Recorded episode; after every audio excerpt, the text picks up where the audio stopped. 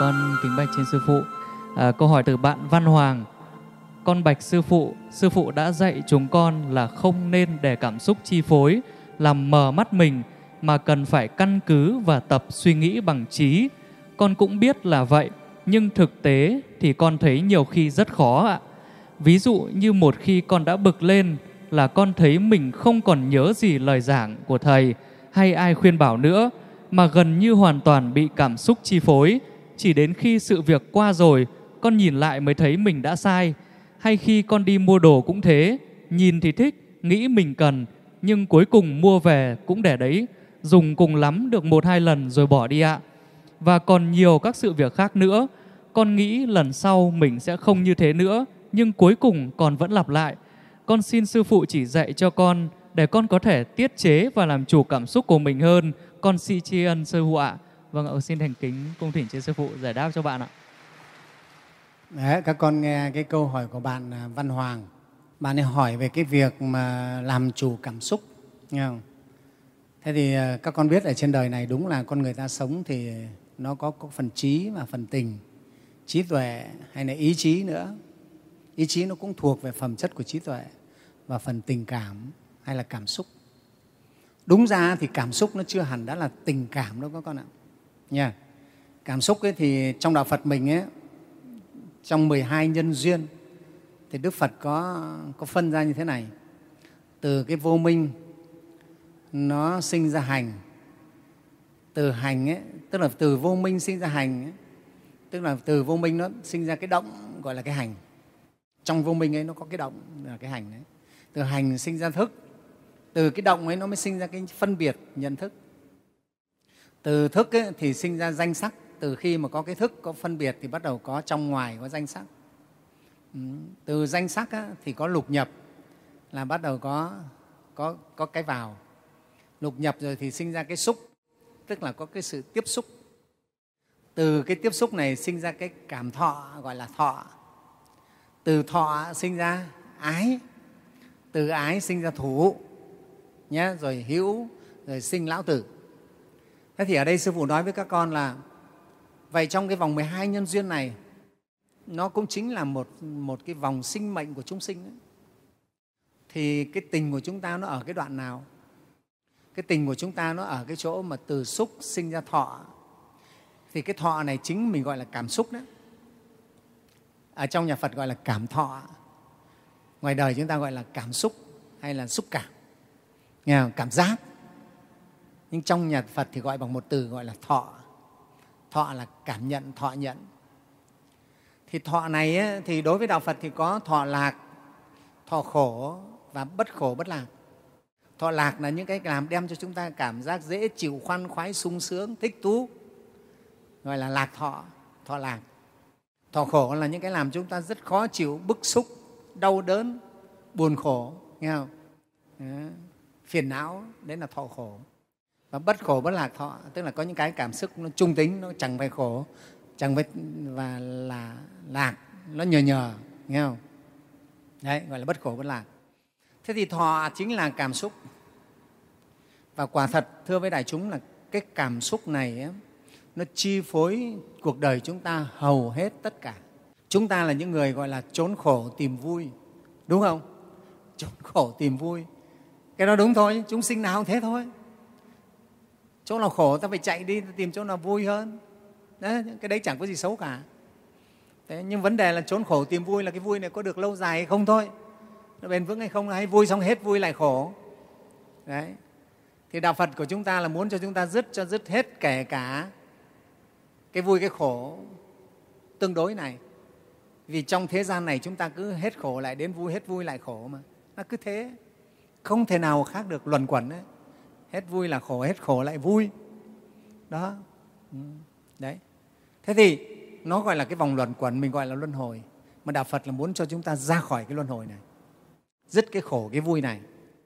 Đó. Nhưng ở đây á, bạn Văn Hoàng bạn đang hỏi là cái cảm xúc. Cái cảm xúc bạn hỏi nó chính là thuộc về một cái loại tình đó.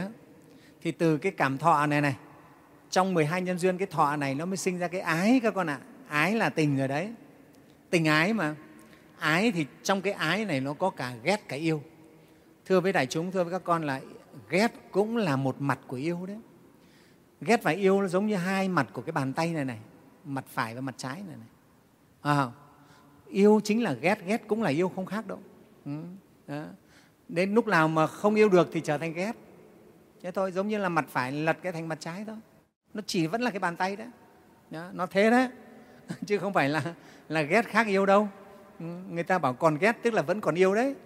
Tức là còn thương đấy, còn để trong lòng mà. Ừ, ghét mà ghét suốt đời nghĩa là vẫn còn mang anh ấy suốt đời trong tâm mình đấy. Đó, đấy. Thế thì ở đây từ, từ thọ, từ cảm xúc sinh ra ái, ái rồi sinh ra thủ, thì ái thủ nó thuộc về tình. Nếu với thế gian mình nó thuộc về tình rồi đấy. Thế về, bây giờ nói về chữ tình thì à, trong thế gian lại có câu gọi là thất tình và lục dục, đúng không? Thất tình, thất tình không phải là mất tình yêu, mà bảy cái thứ tình cảm này nó chi phối con người ta. Wow. Đấy, ái, ố, hỉ, nộ. Wow. Ai, à, lạc, dục. Đấy, ái, ố, hỉ, nộ, ai, lạc, dục là bảy cái thứ tình cảm. Đó, sáu cái thứ dục là sáu cái thứ dục của sáu cái giác quan này. Đó, nó làm khổ chúng ta. Ừ. Thế và quả thật đúng rằng đúng là bảy cái thứ tình này hay là cái tình, cái cảm xúc nó chi phối cuộc đời chúng ta vô cùng nhiều. Hầu hết chúng ta bị cảm xúc dẫn dắt. Chúng ta nhớ, chúng ta hầu hết bị cảm xúc dẫn dắt. Cho nên trong các cái pháp tu thiền của nhà Phật mình có một cái pháp thiền gọi là quán thọ đấy, ừ, niệm thọ, tức là quán về cảm thọ hay là cảm xúc này này. Ừ. Các con có thấy không? Chúng ta bị cảm xúc nó dẫn dắt hoàn toàn luôn. Ừ. Nó chi phối chúng ta. Ừ. Đấy. Tại sao chúng ta đi ngoại tình? Có vợ con rồi đi ngoại tình cũng là vì cảm xúc nó dẫn dắt đấy. Có phải không? Đó. Đi với tình nhân nó mới mẻ hơn, yêu chiều hơn. Đấy, có phải cảm xúc không? Có đúng không các con? Đời là thế đấy. Tại sao ta thích cái này? Cái này nó mới mẻ, nó hấp dẫn hơn. Đó, nó êm ái hơn. Nó làm cho ta dễ chịu hơn. Tất cả chúng ta nhớ là cái cảm xúc này. Cho nên đối đối với đạo Phật, tu tập là để dần dần nhận diện được cái cảm xúc này và làm sao làm chủ được nó đấy. Vì tất cả chúng sinh đều hầu như không làm chủ được cảm xúc, cho nên bị cảm xúc dẫn dắt. Và từ cảm xúc này mà tạo nghiệp. Như bài kinh lúc đấy chúng ta học đấy, tâm tạo nghiệp, và tâm là bị cảm xúc này nó chi phối. Phải không? Cái gì đem đến cho ta cái sự khoái lạc, dễ chịu là ta thích, ta yêu, ta mến, nó che mờ mắt mình ngay. Cho nên bạn Văn Hoàng, bạn nói nhiều khi đi đi mua đồ, phải không? Nhìn thấy cái này thích, thích cái mắt thôi. Thế là mua về, mua về chả dùng gì vứt xó. À, con gái các con cũng mắc cái bệnh này rất nhiều. Đi cửa hàng nhìn cái gì cũng thích mắt, nhưng mua về chả biết rồi về làm gì. Nhìn thích thích thì mua về một đống ra. À, đấy gọi là mua những cái mình thích, chứ không phải là mua những cái mình cần. Cái người có trí là mua những cái mình cần thật sự. Các con hiểu không? Còn các con là mua những cái mình thích thôi. Nhìn thích mắt là mua. Mua xong về không biết cái này dùng vào việc gì, mua xong vứt đó. Chứ còn cái thật là mình cần đấy thì mới mua. Thế đấy gọi là người cũng tư duy có trí rồi đấy. Nghe không? Cho nên bạn Văn Hoàng bạn hỏi rất là đúng. Như vậy các con bị cái cảm xúc nó chi phối. Mắt nhìn thích là gì? Mắt tiếp xúc với, với sắc trần. Nó sinh ra cái cảm thọ dễ chịu, thích thú. Thế là mua. Thế là bỏ tiền ra. Thế thôi. Nghe không? Và như vậy chúng ta bị cảm xúc nó dẫn dắt. Nhá. Cho nên bây giờ bạn ấy đang lăn tăn bạn bạch sư phụ là làm thế nào để tiết chế, làm chủ cảm xúc của mình. Thì đúng, phải tu thôi. Chính đây là các đại đức đi tu hay sư phụ đi tu cũng là đang tập để làm chủ cảm xúc của mình đấy. Không có gì lạ đâu. Ai ở đời này muốn trưởng thành cũng đều phải là người làm chủ được cảm xúc. Làm chủ nhiều thì người đó sẽ gọi là vững vàng trước cuộc sống nhiều. Còn làm chủ ít thì luôn luôn bị nó xô đẩy và tạo rất nhiều cái nghiệp khổ cho mình. Bị mắng một câu bực lên, thế là đánh đâm chết con ta, thế là đi tù tử hình. Con hiểu không? Không làm chủ được cảm xúc. Ra đường va quẹt nhau một chút thôi, nói nhau vài câu, điên tiết lên, thế là đánh nhau, chém nhau. Đấy, không làm chủ cảm xúc. Vài câu thôi. Mà bây giờ cái tình trạng thanh niên tuổi trẻ không làm chủ cảm xúc rất là nhiều các con ạ. Rất là nhiều. Không được rèn luyện. Cho nên sư phụ nói các con là rất là hạnh phúc đấy. Các con được vào trong câu lạc bộ tu tập để tập làm chủ mình, làm chủ cảm xúc của mình. Nói làm chủ bản thân chính thực là làm chủ cảm xúc của mình đấy. Nói làm chủ, cái sự làm chủ bản thân chính là làm chủ cảm xúc của mình. Không để cảm xúc, không để cái tình nó chi phối. Trong Kinh Lăng Nghiêm thì Đức Phật nói này, chia chúng sinh có hai loại, loại nặng tình và loại nặng tưởng. Tình nhiều thì chìm đắm, tưởng nhiều thì, thì, thì siêu thoát. Đấy. Cho nên chúng sinh mà chín phần tình, một phần tưởng thì chúng sinh ấy đa phần đọa xuống súc sinh, ngã quỷ, địa ngục các con ạ. Nặng về cái tình quá. Cái tình ở đây nó không phải là cái chỉ là tình nghĩa đâu các con nhé. Cái tình này nó khác với tình nghĩa, mà tình này là tình chấp mà bị cảm xúc chi phối đấy. Đấy. Cho nên Đức Phật mới khuyến khích chúng ta phải tu tập để tăng cái tưởng lên. Tưởng là thuộc về phần trí tuệ. Con hiểu không? Cái người mà chấp nhiều thì trí tuệ họ không thông minh, họ không tưởng được, không sáng suốt được. Đó. Đấy nhá. Thế vậy thì trong những cái này ta phải tu tập bằng cách nào? Đương nhiên cái thứ nhất là phải rèn luyện. Cái người từng trải đấy, người ta qua nhiều các cái cung bậc khác nhau thì người ta cũng có kinh nghiệm, người ta cũng sẽ làm chủ được hơn. Tức người này phải, phải từng trải. Chúng ta thấy như là Chủ tịch Hồ Chí Minh, là bác từng trải rất nhiều, giao tiếp rất nhiều, gặp rất nhiều, wow. đối, nhiều đối tượng, cho nên tự nhiên nó có cái bản lĩnh, có kinh nghiệm để làm chủ cảm xúc. Đấy là một cái. Cái thứ hai là người này phải có cái sự dùng Pháp Phật để tu tập, dùng thiền định. Con ạ, thiền định chính là cách để chúng ta làm chủ được cảm xúc đấy. Đấy. Thì tới đây thì ở chùa mình sư phụ chắc cuối tháng này sư phụ sẽ, sẽ mở một cái khóa tu ngắn ngày, khoảng sáu bảy ngày, khóa tu về thiền chính niệm, tỉnh giác. Thế cho nên các con nếu ai mà sắp xếp được lịch thì sẽ về, về tham dự về tu nhé. Thì chính cái thiền định này này, thiền định nó giúp cho các con sáng suốt và tách ra được khỏi cảm xúc. Ừ. Nghe không? À, cảm xúc nó không quấy rầy, không chi phối được. Các con nhớ tất cả mọi cái đều là tâm mình hết mà. À, cái thân mình mà dao động, thân mình mà làm những việc bất thiện đều là từ tâm hết, do tâm không làm chủ. Mà cái tâm này thì làm sao nó? Chỉ thiền định là làm chủ tâm. Thế cho nên các con phải học về thiền định, phải thực tập thiền tọa hàng ngày. Mỗi ngày nên có ít nhất thời gian một buổi thiền tọa mười lăm đến hai mươi phút để ít nhất được quay lại tâm mình, được tập làm chủ tâm mình. Ừ. Còn hàng ngày chúng ta lao vào các thứ, chúng ta không có lúc nào xoay xét lại tâm mình, cho nên không làm chủ được tâm mình. Các con ạ, à, không biết giờ này tâm mình nó đang nghĩ gì, nó đang muốn gì, nó đang ham thích cái gì. Đó. Nhiều khi là nó ham thích cái là ta, ta đồng hóa với nó rồi, ta đâu có biết là làm chủ nó đâu. Đấy, cho nên khi các con có tu thiền thì các con sẽ nghĩ thấy thấy được ngay, à, tâm mình nó đang khởi ham, ham cái gì đây? À, ham cái này, ham cái kia mình biết. À, mình biết được nó rồi thì tự nhiên mình sẽ dừng được nó. Mình sẽ, sẽ không, không bị nó chi phối mình nữa.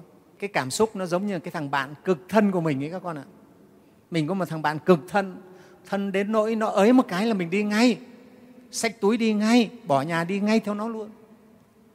Nó đi qua đến cổng như mình, nó chỉ ấy một cái là mình đã đi rồi. À, nó thân đến nỗi như vậy, quen quá, thân quá. Và các con biết để mà, để mà từ bỏ được một cái anh bạn thân như thế không phải dễ, đúng không? Đấy, không phải dễ đâu. Mình cũng có những lúc phải nhìn lại. Có bắt đầu không? Cậu bảo thôi hôm nay tớ bận, cậu đi chơi đi. À, hôm nay tớ có việc này, việc kia. Cũng phải dằn lòng mới nói được cái câu đó đó, mới có thể rời được bạn đấy. Thì cảm xúc của mình cũng thế. Cảm xúc của chúng ta nó ngay trong tâm chúng ta, nó rất gần với chúng ta và nó lại thân thiện với chúng ta. Và nhiều khi nó lại, nó lại đem chúng ta rất dễ chịu. Cái thằng bạn thân nó cũng chiều mình, nó làm cho mình rất dễ chịu. Đi đâu nó cũng định, nó cũng chiều mình cực kỳ luôn, cho mình thích đi với nó. Hiểu không? Bây giờ mà bảo dừng không đi với nó, khó lắm. Phải có thời gian và phải tập dần dần, lìa nó một buổi, hai buổi. Phải biết nói lời từ chối. Phải không? Thế cũng thế, thiền định là các con bắt đầu nhận diện ra cái, cái anh bạn thân này, bạn cảm xúc này. Và các con bắt đầu biết lìa nó, à, nhận diện ra nó và lìa nó dần dần. Có thể bị nó dẫn đi vài lần nhưng sau đó mình sẽ dần dần làm chủ được.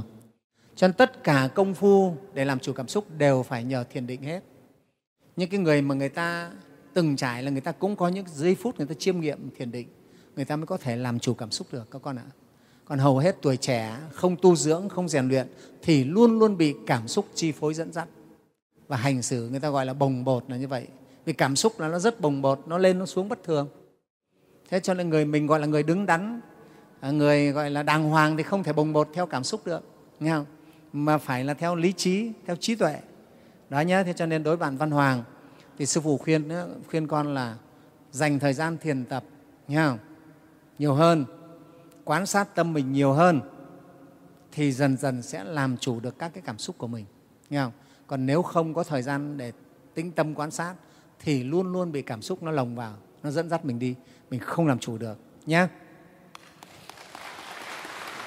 Vâng ạ, chúng con xin tri ân trên sư phụ à, và cũng mong rằng bạn Văn Hoàng cũng như các bạn tuổi trẻ à, sẽ chăm tu tập để làm chủ cảm xúc của mình tốt hơn.